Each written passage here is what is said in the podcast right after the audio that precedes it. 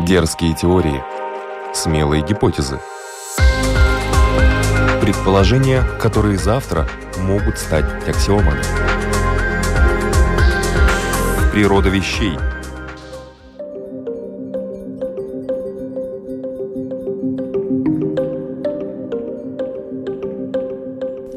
Приветствую вас, любители узнавать новое об уже известном. В эфире программа «Природа вещей». У микрофона Людмила Вавинска. Причины активного развития научных методов, влияющих на урожайность и другие свойства растений, лежат на поверхности.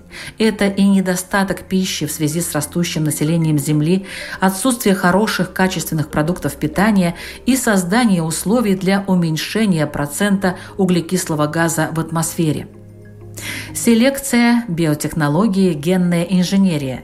Для многих эти понятия означают одно и то же. Тем не менее, между ними есть некая, а иногда и существенная разница, о которой мы сегодня поговорим. А еще надо ли бояться модификации растений? Почему ГМО – это не тот термин, которым пользуются ученые?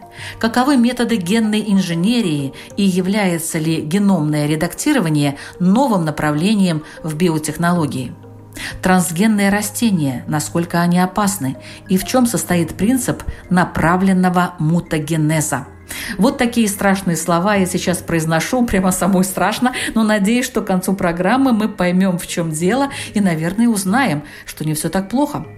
Итак, сегодня в гостях у программы «Природа вещей» генный инженер из Новосибирска – старший научный сотрудник Курчатовского геномного центра, заведующая сектором биотехнологии культурных растений Института цитологии и генетики Сибирского отделения Российской академии наук Софья Герасимова. И первый вопрос. Чем же биотехнологии отличаются от селекции?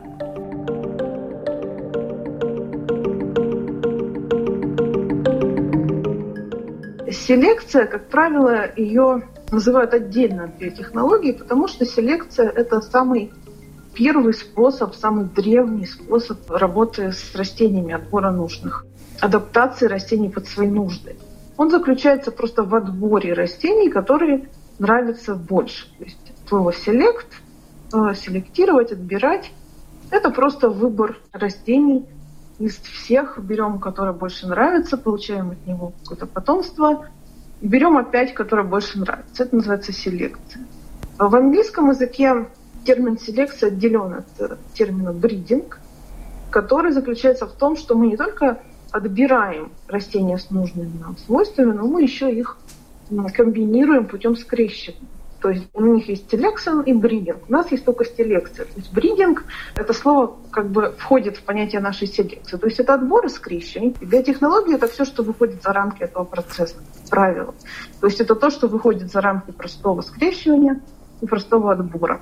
Соответственно, биотехнологии попадает Микроклонирование – это когда мы один какой-то интересный генотип клонируем и высеваем целые поля. Выращивание в стерильных условиях, там, клеточная инженерия – способы получения гибридов, которые, допустим, не скрещиваются в природной среде. Отдаленная гибридизация – тоже разные способы, хитрые способы скрещивания. Мутагенез. Конечно, геноинженерия. То есть все вот этот комплекс методов, которые выходят за рамки классической селекции скрещивания – называется биотехнология, которая просто что-то делаем с растениями такими непонятными способами. Вот есть принципиально, например, какой-то ценный генотип, какой-то гибрид, который хорошо растет, допустим, дерево. Он может дать черенок, а биотехнология предлагает способ микроклонирования, чтобы заселить этим генотипом огромную плантацию. Допустим, растение какое-то ценное может расти долго, но биотехнология предлагает методы, чтобы его поддерживали практически бесконечно. Его можно заморозить, криоконсервировать, его можно поддерживать бесконечно в стерильной культуре ткани. То есть в основе всех биотехнологических методов, конечно, природные механизмы. Однако все биотехнологические методы направлены на преодоление природных барьеров. То есть если растение не может жить долго или не может бесконечно размножаться, мы ему помогаем.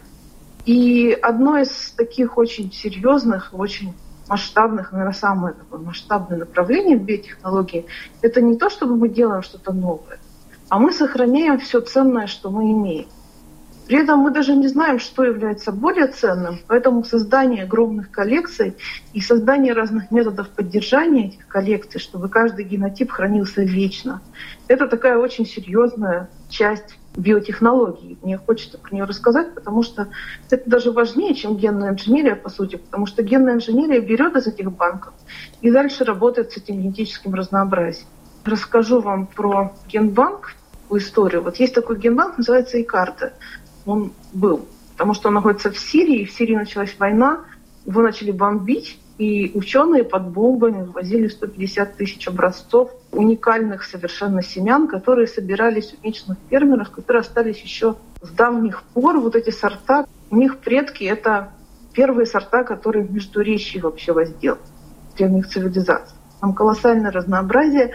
И вот этот генбанк, поскольку он невероятно ценный, его эвакуировали по спецконвоям практически во время войны под бомбами, эвакуировали его через Турцию.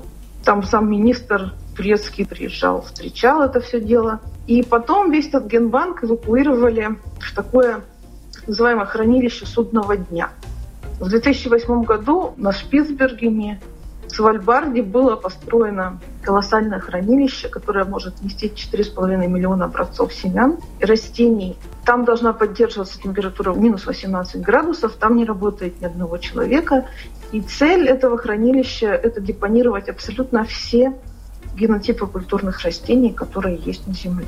Оно устроилось во льдах Шпицбергена, но интересно, что сейчас льды отступили из-за этого самого глобального потепления. И даже это хранилище судного дня, хоть оно планировалось, что будет в ледниках, оно уже оттаяло, и уже после 13 лет после его основания ему грозит опасность. Ну, в общем, э, это как бы одна из частей биотехнологии, не касающейся генной инженерии. Вот, например, сохранить то, что имеет.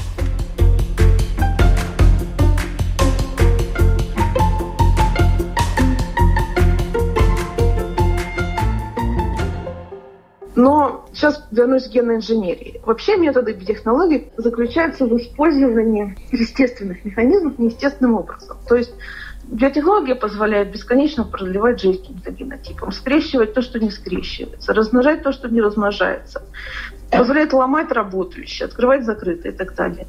То есть, по сути, биотехнология — это что-то подобное биохакингу. Это поиск ошибок в природных защитных системах, каких-то лазеек, природных барьеров и использование для своих нужд. Ну и вот генная инженерия – это один из элементов биотехнологии. Это метод такой, тоже использует лазейку в виде патогена, который может вносить в растение свои гены, и позволяет менять геном растения на уровне одного гена. Есть классическая селекция, она работает на уровне геномов. Когда мы скрещиваем растения, мы соединяем два генома. А генная инженерия, она работает на уровне одного гена. То есть это достаточно маленькие изменения, которые сейчас очень сильно на слуху, но тем не менее генная инженерия не может ничего сделать заново, потому что она меняет один ген из десятков или сотен тысяч. Поэтому это очень узкий метод, очень точечный, который позволяет дискретно менять признаки растений. Единицей работы генного инженера является, соответственно, ген. Ну и один ген – это мало, что можно сделать за один раз – Поэтому это обязательно нужно знать, что генная инженерия, да, это раздел биотехнологий растений, но это очень-очень мало возможностей у генной инженерии по серьезному изменению организма, потому что мы работаем по одному, по двум, по трем генам, а всего их сотни тысяч.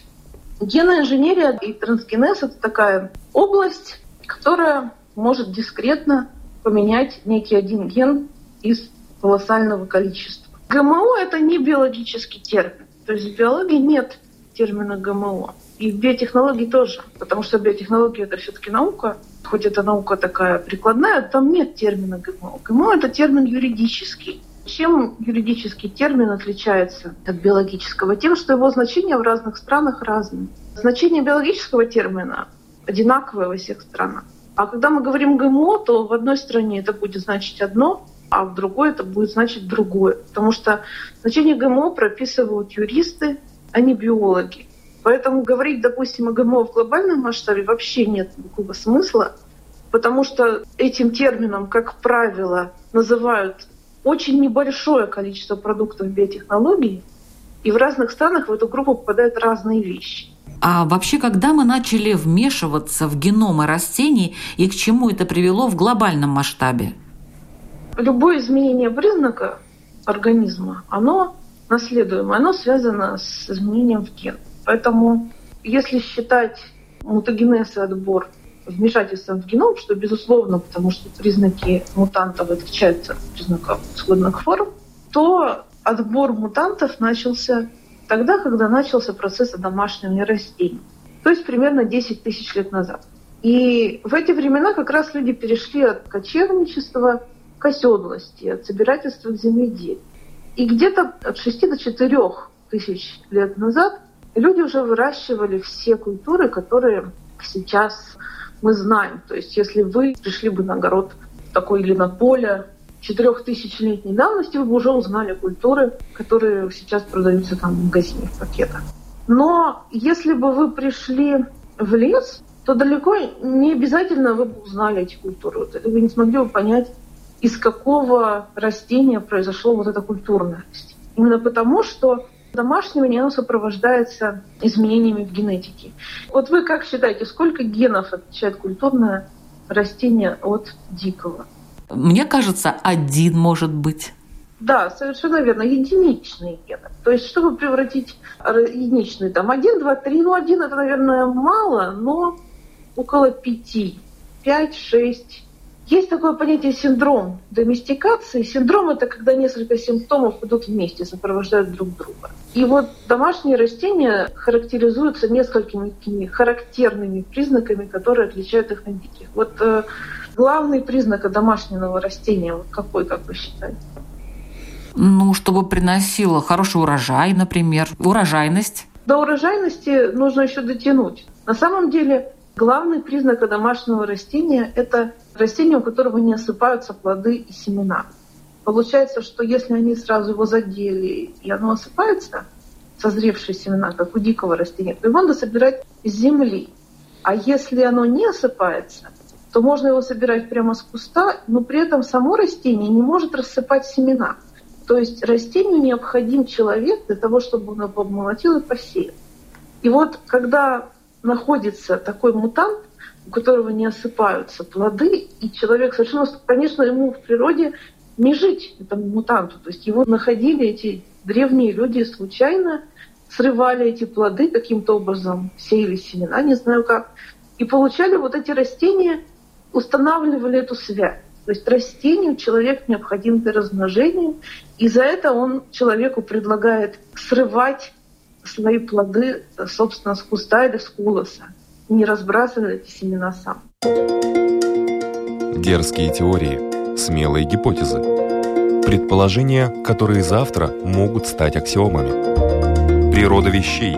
Программа обо всем, что нас окружает. И вот это, безусловно, мутанты. И это мутанты по одному конкретному гену, как правило.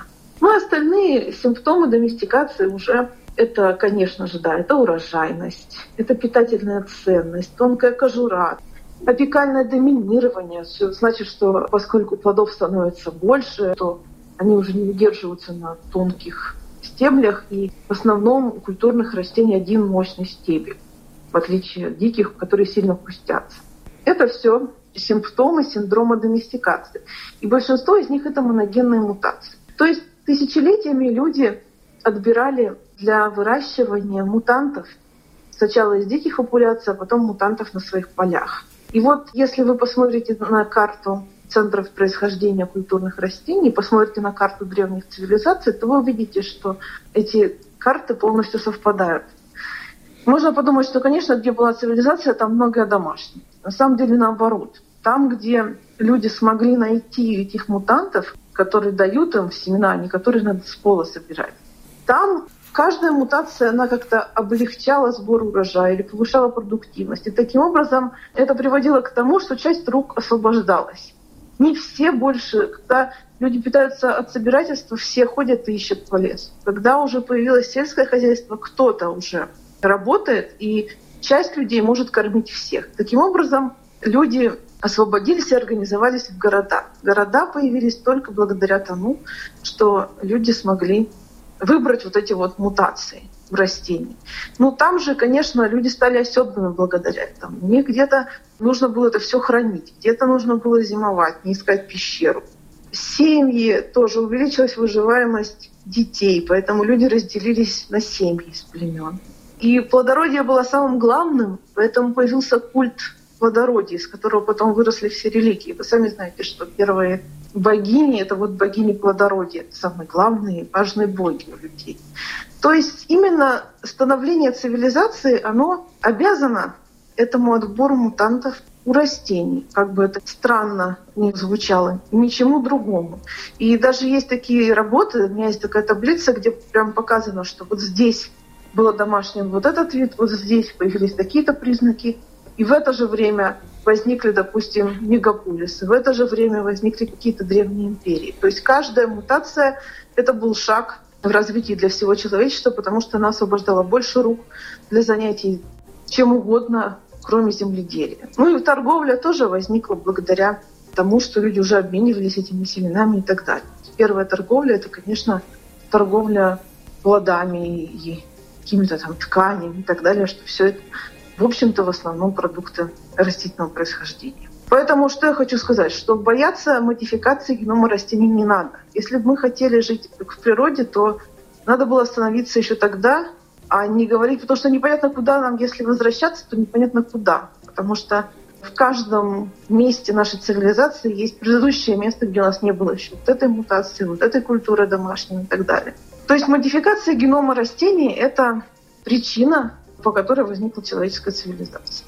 Поэтому дальнейшие модификации генома растений я связываю только с дальнейшим прогрессом человеческой цивилизации.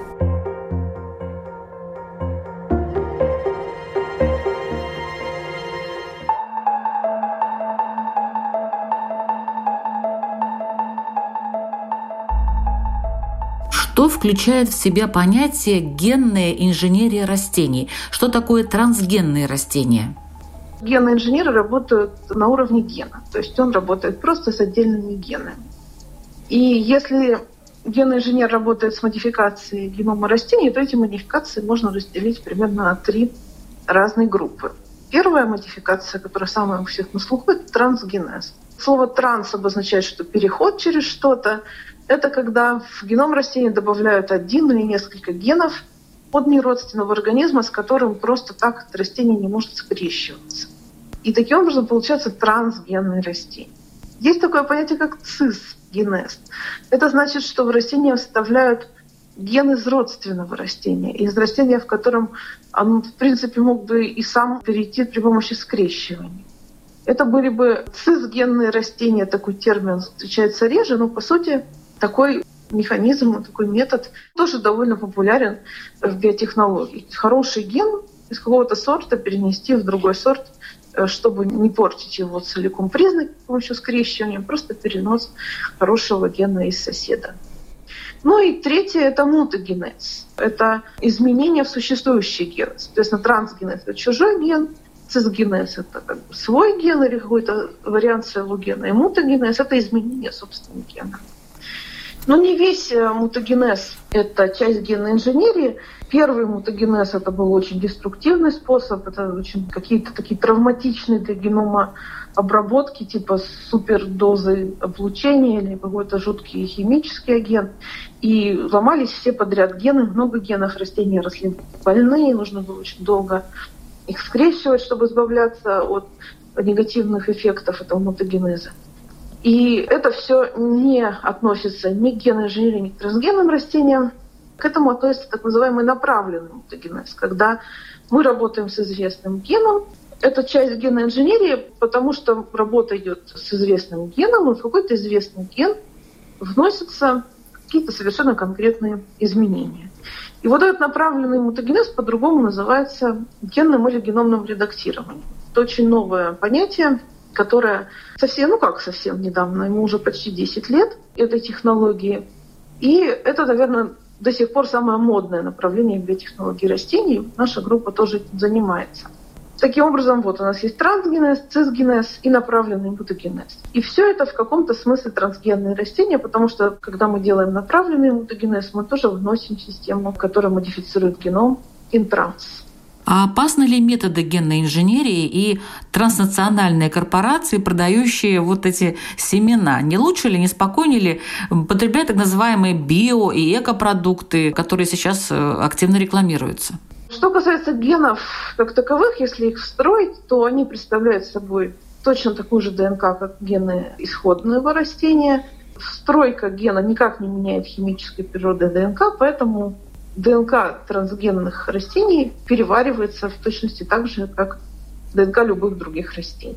Поэтому, если говорить о рисках, об известных рисках, это может быть опасен химический состав растения. Растение может быть ядовитым, это все знают. И самый серьезный риск, когда речь идет о потреблении растений, это риск попасть на какие-то нехорошие последствия обработок агротехники. Каждое растение возделывается при помощи неких удобрений и обработок от вредителей и патогенов.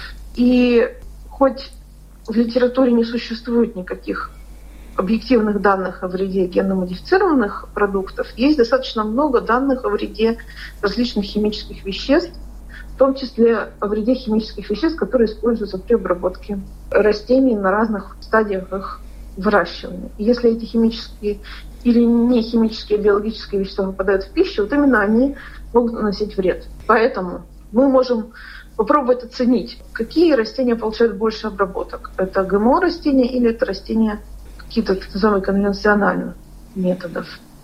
И такие оценки были проведены. Надо сказать, что вот эти транснациональные компании большие, они разрабатывают все методы, в частности, связанные с модификацией растений, примерно с такой целью, чтобы удешевить себе выращивание при получении такого же или большего урожая. То есть они экономят, могут экономить одну копейку на гектаре, но, в общем, все эти модификации приводят к агротехнике по принципу необходимой достаточно. В среднем ГМО получают меньше обработок, чем национальные растения, потому что часть вот этих вот функций защитных, усиления роста, они переведены в свойства самого растения, а не из агротехники бы выведены. А конвенциональные растения, они получают в среднем больше химических обработок и биологических обработок, чем ГМ растения. И особенно опасны вот эти вот самые фермеры, у которых все свое, потому что фермер не пожалеет ни сил, ни денег на то, чтобы обработать уже на всякий случай семечек тукомор на свой огород, чтобы хоть как-то получить урожай. Потому что у него это единственный способ его продать, получить красивый. И даже если вы будете смотреть разные блоги фермеров, я сейчас тоже смотрю с удовольствием разных блогеров, все абсолютно предлагают совершенно несметное количество обработки от этого, от этого жучка, от этого паучка, от этой крылки и от этого грибка. Вот этим прыскаем. Частные хозяйства по употреблению разной химии на голову и на 10 голов по-разному. От людей зависит превышает потребление всякой дряни, обработки большие вот эти вот поля, когда работают большие холдинги по выращиванию, в частности, ГМО. И то, что известно действительно от потребления геномодифицированных продуктов, пока еще никто не умер, а вот в 2011 по-моему, году, в 2011 мы как раз переехали в Германию, и там была вспышка кишечной инфекции, похожей на холеру, когда выделялся эта кишечная палочка страшенная, была геморрагическая диарея у людей, и отказывали почки. 50 человек погибло. Патоген был занесен в какие-то овощи при помощи обработки биопрепаратов. Вот эта агротехника убила 50 человек, у 800 человек была почечная недостаточность, а всего было, было примерно 4000 случаев. Поэтому опасно не природа растения, Опасно, возможно, его химический состав. Нужно понимать, что мы употребляем съедобные растения. И опасен, конечно, это обработки. Поэтому нужно бояться не мыть руки, нужно бояться брать фрукты, овощи у несертифицированных каких-то производителей. А в среднем бояться масс-маркета не стоит, потому что масс-маркет довольно мало использует всякой гадости относительно разных непроверенных производителей. Природа вещей от малых до самых больших, от известных до самых загадочных, от простых до самых сложных. В подкасте и на Латвийском радио 4. Существует э, такой метод редактирования генома, который называется очень сложно для неспециалиста CRISPR-Cas. И за этот метод в прошлом году дали Нобелевскую премию. Что это такое и чем это отличается от трансгенеза? Это замечательный новый метод. Ну, не такой уж и новый, я говорю, ему уже почти 10 лет. А как можно расшифровать вот эту аббревиатуру CRISPR-Cas? CRISPR-Cas – это Clustered Regulatory Interspace Palindromic Repeat. Это мало что вам скажет, потому что это название структуры, которую нашли однажды у бактерий. Там были кластеры каких-то повторов палиндромных, между ними были какие-то вставочки, интерспейсеры вот эти. И долгое время вот у бактерий просто существовал такой объект в геноме, описан, назывался CRISPR. Это такие вот кассеты из каких-то повторов с какими-то вставками. Потом оказалось, что эта штука нужна для того, чтобы бактерии защищались от своих собственных патогенов, от вирусов, что это библиотека вирусов. В эту кассету бактерия записывает кусок генома вируса, и когда этот э, вирус попадает в клетку, он уничтожается этой системой, она разрезает эту ДНК, содержащую этот фрагмент. И вот э, эту систему приручили, взяли из бактерий. CRISPR-Cas – это очень плохое название для этой системы, и потому что это просто название структуры у бактерий. Уже в системе, которую вынули из растений, нет никаких повторов, нет никаких кластеров, а есть просто одна молекула, которая служит адресом для другой молекулы, которая разрезает ДНК. То есть я не люблю слово CRISPR-Cas, я люблю слово направленный мутагенез или РНК направленная нуклеаза, что является корректным описанием этой системы. То есть существует такой способ разрезать любую последовательность в геноме практически любого организма. Вот и все. Это направленный мутагенез, потому что когда мы разрезаем, распознается этот разрез системы репарации, и оно сшивается обратно, потом снова разрезается, потом снова сшивается, пока там не возникнет ошибка и мутация. То есть э, существует некоторая система, которая ломает нужную последовательность в геноме, известную последовательность в геноме или заданную последовательность в геноме. И есть система, которая чинит. И вот мы можем немножечко вмешиваться, можем хорошо направлять процесс поломки и немножечко вмешиваться в процесс починки. Таким образом, мы что-то сломали, что-то починили, при этом что-то поменяли. И вот это и есть геномное редактирование. Мы что-то меняем в известном месте генома, с некоторой вероятностью. Поэтому для человека это очень-очень тонкий вопрос этический, но для растений у нас всегда есть отбор. Мы всегда получаем сотни потомков, и потом отбираем. Это селекция, это бридинг, это абсолютно нормально брать одно из тысячи. Поэтому для растений нет ограничений для этого метода. Мы можем с определенной вероятностью вносить нужные нам изменения и отбирать то, что нам нужно из получившихся потомков. Э, значит, если вносится при этом эта система, которая ломает в виде ДНК, то эти растения можно считать трансгенными, но потом трансген из них выводится, потому что он сам по себе не нужен для проявления признака. Это выводится через получение потомства, которое не унаследовало трансген, это легко. Они являются трансгенами только одно поколение, скажем так, их потомки уже не трансген. Если вносится уже собранная молекулярная система, для слома генома, то эти растения даже не являются трансгенными, это просто направленный мутаген. И интересно, что это ГМО или нет, в разных странах, знаете, по-разному. То есть в одних странах США это не ГМО, в Европе это ГМО, а у нас до сих пор думают, считать это ГМО или нет.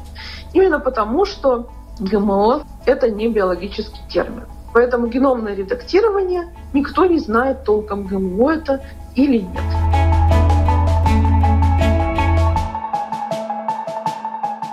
Над чем вы сейчас работаете? Вот ваша лаборатория. Мы занимаемся как раз применением метода направленной модификации генома в фундаментальных исследованиях на растениях. Мы как раз это делаем на нескольких культурах. Мы это делаем на ячмене, на картофеле, на табаке у нас есть результаты. Сейчас решили пробовать на нескольких э, других культурах. И часть наших исследований, они все фундаментальные, но часть они как бы практикоориентированы, и мы пытаемся придумать способы улучшения сортов уже ячменя и картофеля при помощи вот этой системы направленной модификации конкретных генов. У нас есть уже хорошие результаты, то есть мы какие-то смогли признаки поменять в нужную нам сторону. Конкретные гены тоже в основном это связано с генами доместикации, потому что с ними проще всего работать. Часть исследований, которые мы проводим, они служат разработке новых биотехнологических методов и моделей при помощи этого способа. То есть этим способом можно, допустим, сделать ядовитое растение не ядовитым. Над чем мы работаем? Допустим, мы пытаемся сделать абсолютно не ядовитый табак, потому что табак – это очень хорошая платформа для многих биотехнологических методов. Но то, что он ядовит, это ограничивает его применение. Ну и мы, собственно, его можно сказать, модифицируем, делаем более пригодным для этой работы, которая с ним так ведется. Работаем чисто фундаментально. У нас есть исследования, выключаем какие-то неизвестные гены и смотрим, что получится. Наверное, всех наших слушателей волнует вопрос, что же нас ждет впереди, имеется в виду вот всех жителей Земли, благодаря вот этим методам или вопреки этим методам, или с помощью этих методов, которые сейчас используются в биотехнологиях. Сейчас мы уже стоим прямо на краю и смотрим в эту пропасть, в которой огромное количество глобальных проблем. То есть мы уже сместили равновесие в биосфере и смотрим просто с ужасом, что происходит. Соответственно, мы обязательно должны в ближайшие годы интенсифицировать вообще исследования растительных геномов, чтобы накопить достаточно знаний о генетике растений, чтобы просто можно было остановить те процессы, которые происходят, и полечить нашу планету, грубо говоря. То есть нам нужно лечить планету. И вторая задача – это лечить человечество. Потому что уже сейчас Европа молодец, европейские города превращаются в парки, США тоже потихонечку начинают понимать, что бесконечная парковка и машины это как бы не очень хорошо. Они тоже увеличивают количество озеленения и так далее. Это все биотехнологии растений.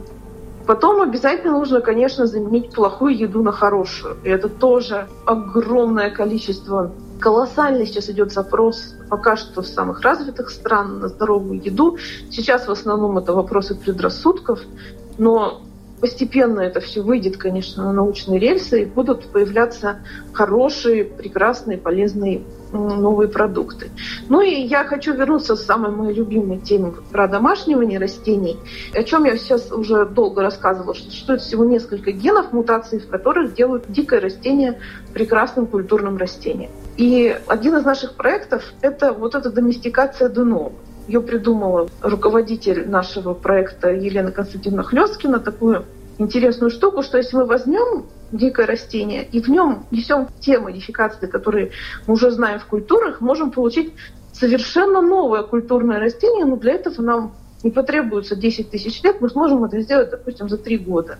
Сейчас наша группа работает над этим, и уже есть работы в журнале Nature, в самом лучшем нашем журнале опубликованы, пробные, что заново доместицировали уже известные растения. Допустим, мы из дикого помидора сделали домашний и так далее. Но ведь мы же можем с помощью этих технологий из неядовитых и даже из ядовитых картошки, что же ядовитое растение, делать много новых культурных растений, которые бы давали нам много новой полезной пищи, восполняли бы недостаток элементов. То есть мои прогнозы это очень скоро, через десятилетия, два десятилетия уже появятся совершенно новые культурные растения, про которые мы еще не знали, у которых даже нет имен. Поэтому я очень оптимистически смотрю в будущее, потому что совсем недавно говорили про катастрофу, и действительно она подошла, но и методы развиваются. То есть уже существуют совершенно замечательные способы нового озеленения. Появляются города с вертикальным озеленением. Появляются суперфиксаторы углерода, растения, которые мгновенно выбирают, э, очень быстро наращивают массу, убирают углерод из атмосферы. Появляются новые способы обогащать питательными элементами растения. Есть вот эта вот наша работа, не только наша, я думаю, в мире многие задумались про новые культурные растения.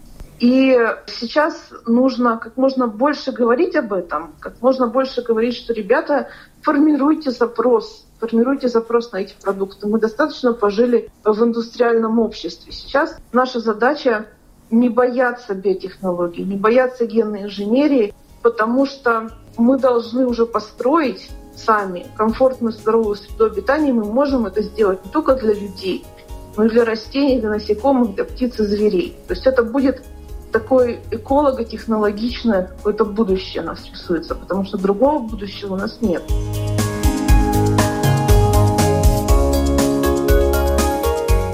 Это была программа «Природа вещей», подготовленная Латвийским радио 4.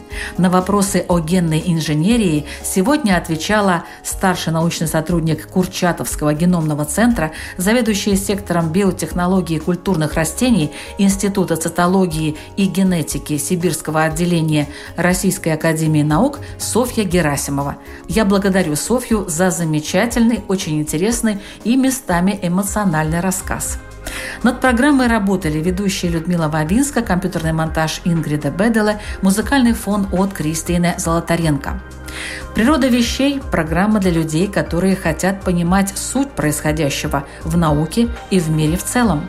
Слушайте выпуски «Природы вещей» на страничке lr4.lv и в подкастах, таких как Google Podcast, Spotify, Apple Podcast, Яндекс.Музыка и CastBox. Везде мы есть. Изучайте природу вещей вместе с Латвийским радио 4. Это здорово, интересно, увлекательно и очень полезно. Присоединяйтесь.